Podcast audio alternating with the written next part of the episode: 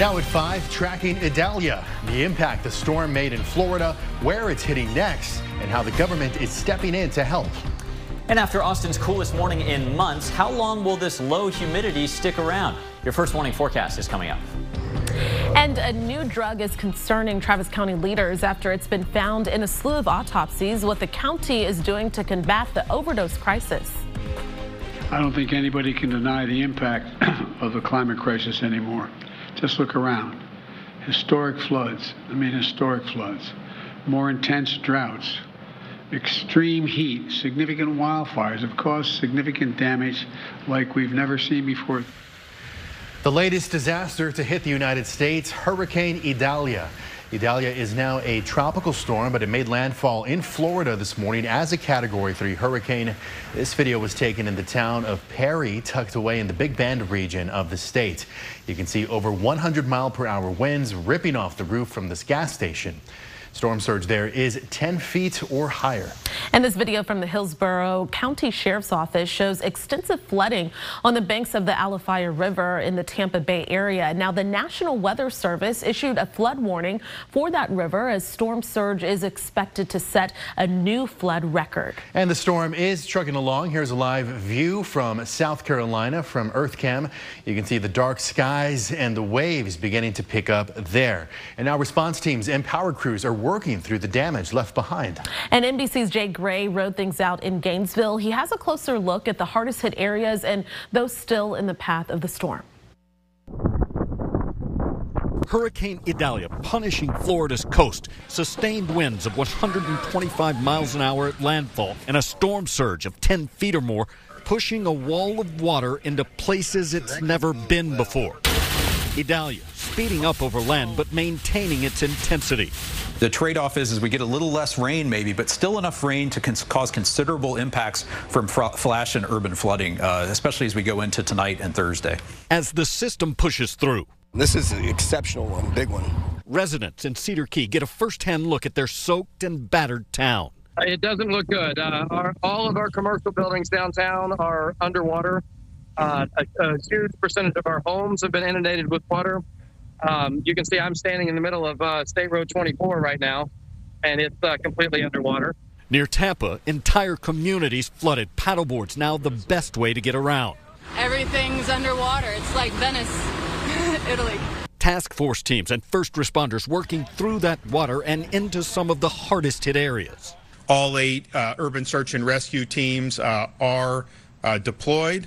Uh, our National Guard uh, has folks in places like Taylor County. Uh, they're getting on scene there to do things like clear uh, major pieces of the roads and and get debris that is that has been uh, knocked around, but not knocked out. Though in some places it will take months to recover. Jay Gray, NBC News, Gainesville. Okay, so we see the destruction there. We see the rescues that have happened as well. Right. So now you've been tracking this storm. What are we seeing now? It's weakened pretty quickly since okay. it's no longer over the ocean, but now over land. Winds have gone down from 125 miles an hour at landfall now to 70 miles per hour. This storm has moved clear of the area of landfall down in the Big Bend of Florida, now moving from Georgia into the Carolinas. Wind speeds down to 70 miles per hour as it moves very quickly, more than 20 mile per hour forward speed. Meantime, back here at home, we experienced our coolest morning since early June, almost three months ago. Down at the airport, we were at 66, closer to a record low than a typical low. Unfortunately, the heat did return, but hey, it's not that humid out there. Partly cloudy on the Marble Falls cam over the lake, 101 at River City Grill and Highland Furniture Center. We do have a few scattered clouds here shown by the gray and white color drifting southward. A few isolated showers possible in the hill country, but the chances of any of those coming your way, 10 percent or even less for the next few hours. Coming up tonight is the night you can check out the super moon. I'll show you where to look and when. Hotter weather back this holiday weekend as we kick off the new month of September. Here's a look at ERCOT's current grid conditions on the power grid. For yet another day, ERCOT is again asking us to conserve energy use from 6 to 9 p.m. tonight. They say it's because of a high level of thermal generation outages like natural gas and coal, along with low wind generation and lower solar generation as the sun goes down. Remember, conserve only if it's safe for you to do so. All right, David, thank you. As federal agencies warn of a deadly mix of fentanyl and xylazine known as Tranq, Travis County leaders say they've now detected the drug used as a horse tranquilizer in several autopsies. KXAN's Grace Reader explains why the drug is being used and how Travis County is responding. The Travis County Medical Examiner found a drug used as a tranquilizer for horses in at least four, possibly five people who died of an overdose in the county in the last month.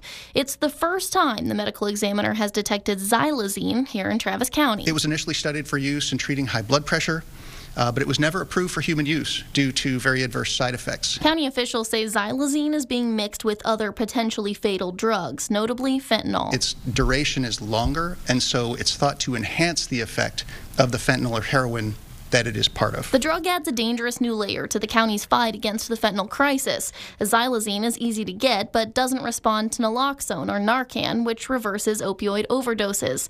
County leaders say because the drugs are often mixed, it's still best practice to give someone Narcan during an overdose. With the addition of this new drug, that, as the medical examiner says, is not controlled, so it's easily available.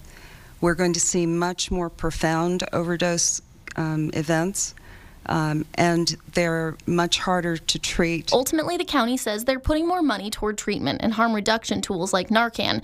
But Travis County Commissioner Ann Howard also asked the community to educate themselves, especially parents. The urgency to me that I feel in my heart is to encourage parents to have the tough conversations. Grace Reader, KXAN News. And meanwhile, the county says the rate in which fentanyl overdose deaths were increasing year over year appears to be slowing. In the first five months of 2023, 127 people died from a fentanyl related overdose. If that trend continues, roughly 300 people will have died of fentanyl by the end of the year. Now, that's roughly 20% higher than what we saw in 2022. And between 2021 and 2022, the number of fentanyl overdose deaths has more than doubled. A deputy medical examiner took the stand today in the 6th Street mass shooting trial. We had a reporter in the courtroom, but we are limited on what we can show you. De'Ondre White is accused of killing 25-year-old Doug Kantor and injuring more than a dozen others. White has pleaded not guilty. Today, the Travis County deputy medical examiner described Kantor's gunshot wounds. She told the jurors he was shot once through the torso and again through the forearm. And because Kantor lived for about a day and a half after the shooting, the examiner explained his death was labeled as complications from a gunshot wound. An Austin police detective also took the stand to discuss phone data tied to the case. The jury also heard from witnesses about their experience on what they saw and heard that night. The Texas Education Agency says Austin ISD will not need a conservator to oversee its special education program after all. Now, earlier this year, the TEA said it planned to do that because of AISD's backlog when it came to evaluations for students with disabilities. AISD revealed a short time ago it came with with an agreement to avoid the conservatorship.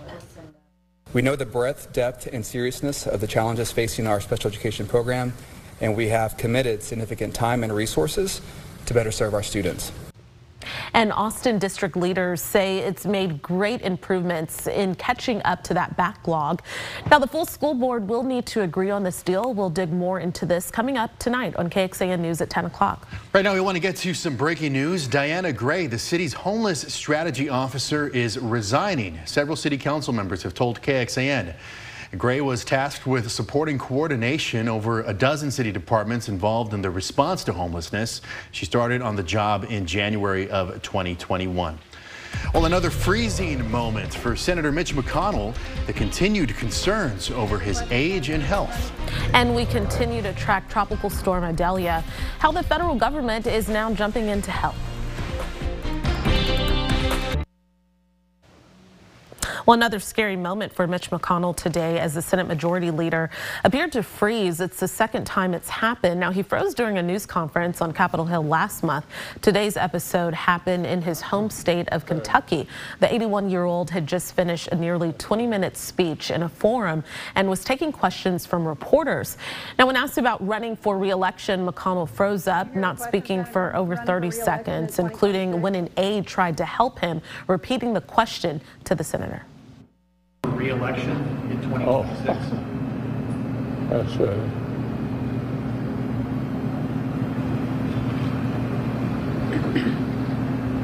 Did you hear the question, Senator? Running for re-election in 2026? Yes. All right, I'm sorry, you all. We're going to need a minute. And once McConnell reengaged, he responded briefly to another question before being escorted away. Now, reporters did not ask McConnell about the episode before he left.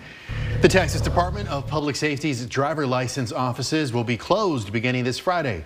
The division will be updating its system over Labor Day weekend, so no license services will be available. This includes renewing or replacing a license or identification card, obtaining a driver record, and verifying eligibility.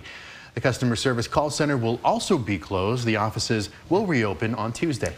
Well, meteorological summer ends already tomorrow night, and unfortunately, we are on track to have Austin's driest summer in 113 years. Only 11 hundredths of an inch of rain this month, and none expected for the next 36 hours. Your first warning forecast for the holiday weekend when we come back. And now checking back in on uh, what is now Tropical Storm Idalia. As the storm catches up the Atlantic coast, President Joe Biden is reassuring residents in the storm's path that the government is ready to help. The president says he is keeping in close contact with the governors of both states and FEMA has pre-positioned resources to respond to those in need. NBC's Alice Barr has more on the emergency response. As the devastation becomes clear along Florida's Big Bend, the vast need left by Hurricane Idalia is coming into focus. President Biden pledging full federal support. We have to remain vigilant, and there's much more to do. There are more than 1,500 federal workers on the ground, 500 for search and rescue. The Red Cross ready to provide shelter, while FEMA pre staged well over a million meals and liters of water. Our priority through the day today is to make sure that everybody is safe after this storm has passed. As we go into the next few days, we're going to want to assess what the total amount of damage is and see what immediate needs need to be put forth. FEMA and President Biden coordinating directly with governors in the hurricane's path. We got a lot of people that are going in, uh, offering assistance uh, from the state perspective. Local mayors bracing for what's still to come, warning residents from Georgia to the Carolinas to hide from high winds. We have to take this seriously and run from rising waters. For the flooding that we're experiencing right now, it has nowhere to recede to. And as that high tide, that king tide comes in, it's just going to bring more water. Local, state, and federal resources at the ready as Americans cope with another devastating natural disaster. In Washington, Alice Barr, NBC News.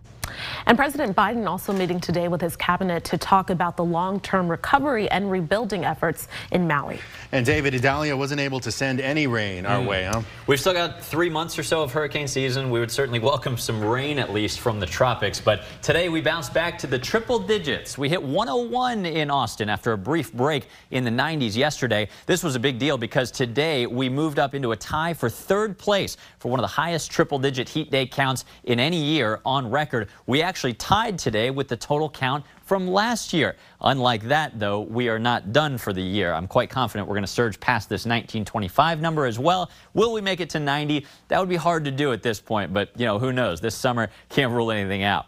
It's still 100 degrees right now on the Austonian weather cam, looking northeastward under partly cloudy skies. Winds have been really keeping things a lot more comfortable. Even though it's hot during the afternoon, this 5 to 15 mile an hour wind brings in drier air. The dew point temperature is a much better version of how it feels outside than the relative humidity. And when, whenever you have dew points in the upper 40s, lower 50s, that feels great outside. It feels more like Phoenix type of heat as opposed to Houston or Galveston heat. This actually should make for a pretty comfortable evening uh, for the Austin FC game at Q2 Stadium. Kickoff tonight versus Seattle at 7.30. This might be the most comfortable game of the season so far. We'll be in the lower 90s at first, the 80s by the end of the game. And again, that dry air should make all the difference in the world. Hopefully we win. The supermoon, you'll see this rising over Q2 Stadium and outside of your window tonight. The super blue moon, to refresh your memory, is the second supermoon this month. It appears larger and brighter because it's actually a little bit closer to Earth as it's full tonight. And look at the moon rise. This happens at 8.06. Set a reminder on your phone. Look to the east. It'll be up all night and set in the western horizon just after 7.30 a.m. tomorrow. As Idalia continues to spin away over the southeastern U.S., we have very quiet weather here locally. The heat ridge, or heat dome, if you will, builds a little farther to the north this weekend. That's going to make it hot locally, but also a little storm system, a small low pressure, tries to rotate our way late this weekend into next week. This is kind of a, we call it a TUTT low, a tropical upper tropospheric low pressure system. The bottom line is it could lead to a couple showers and storms creeping in starting on Labor Day, but right now it looks like most of us just don't get any.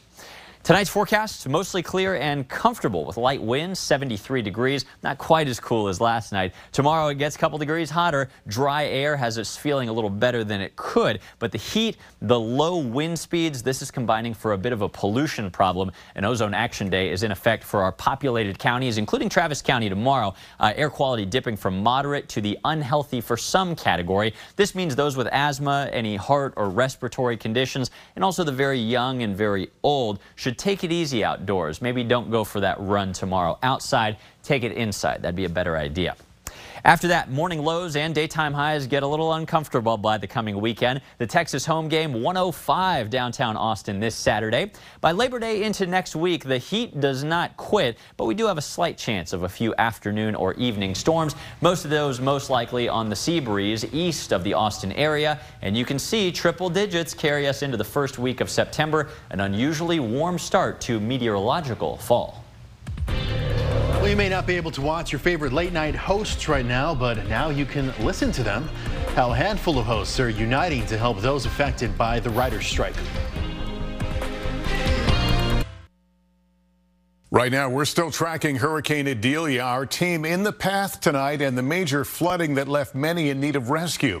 Also, control of a school library, the latest skirmish in a culture war in Texas. Ahead on Nightly News. A federal judge ruled today that Rudy Giuliani defamed two former Georgia election workers and is liable for damage. Now, this comes after he failed to comply with discovery obligations in their lawsuit over his baseless claims that they had committed fraud during the 2020 election. Ruby Freeman and her daughter, Wandrea Shaye Moss, said their lives were turned upside down when conspiracy theorists, as well as then President Donald Trump and his then lawyer Giuliani, claimed that they had committed election fraud in the 2020 presidential election. Now, Giuliani said that they were passing around USB ports when in reality, as reelected, as reflected in the January 6th committee report, they were passing a mint. Now, Trump, Giuliani, and top allies were indicted earlier this month on felony charges in connection with efforts to overturn the 2020 presidential election results in Georgia. Giuliani was booked on the charges last week and along with the other co-defendants will be arraigned on September 6th. Now, he has repeatedly denied any wrongdoing. Well, the late night show hosts are back, but not in the way you may think. Starting today, Jimmy Fallon, Seth Meyers, Jimmy Kimmel, Stephen Colbert, and John Oliver are joining together for Strike Force 5. That's a podcast on Spotify. Each unscripted episode features one of the late night hosts at the helm with the proceeds going to their respective out of work show teams to help them financially through the ongoing writer's Hi, strike. I'm Jimmy Fallon.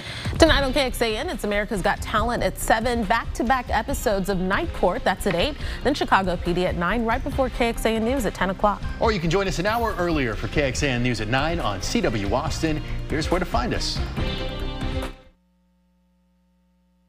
Tonight, a disabled Navy veteran claims Congressman George Santos scammed him out of charity money for his sick dog. He claimed that you eventually kept it for yourself. I've never met him. Now, the veteran has his say. Tonight on Dan Abrams Live. Then on Banfield, two missing women in the same Colorado resort town. The mother of one talks to Banfield with the latest on the search. Plus, the Suffolk County Sheriff joins Ashley as the department builds its case against the accused Gilgo Beach serial killer. Tonight on Banfield. To find News Nation, go to joinnn.com.